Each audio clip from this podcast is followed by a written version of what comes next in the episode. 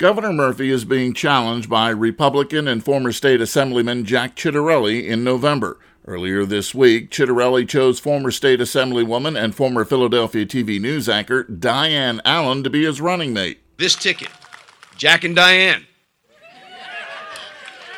is going to give the people of New Jersey exactly what it is they truly deserve a highly competitive race for governor a spirited debate on the issues that matter, and a compelling choice for a different kind of future for New Jersey. Just like Ciattarelli, Allen came out swinging against incumbent Democrat Phil Murphy on unemployment, motor vehicle services, and the treatment of women in his administration. You might remember hearing about Katie Brennan she's the woman who was raped during the campaign, and the governor just really uh, he just didn't have time to talk with her, and and then the fellow that raped her gave him a great job. Allen also blasted the governor for his delayed response to the abuse of women inmates at the Edna Mahan Correctional Facility. He waits and waits and waits. We can't have that.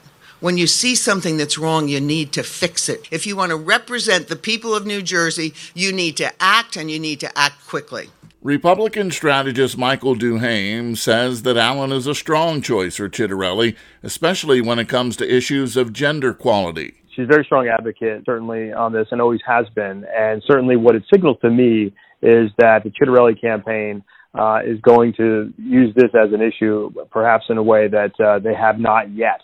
New Jersey's general election is November 2nd.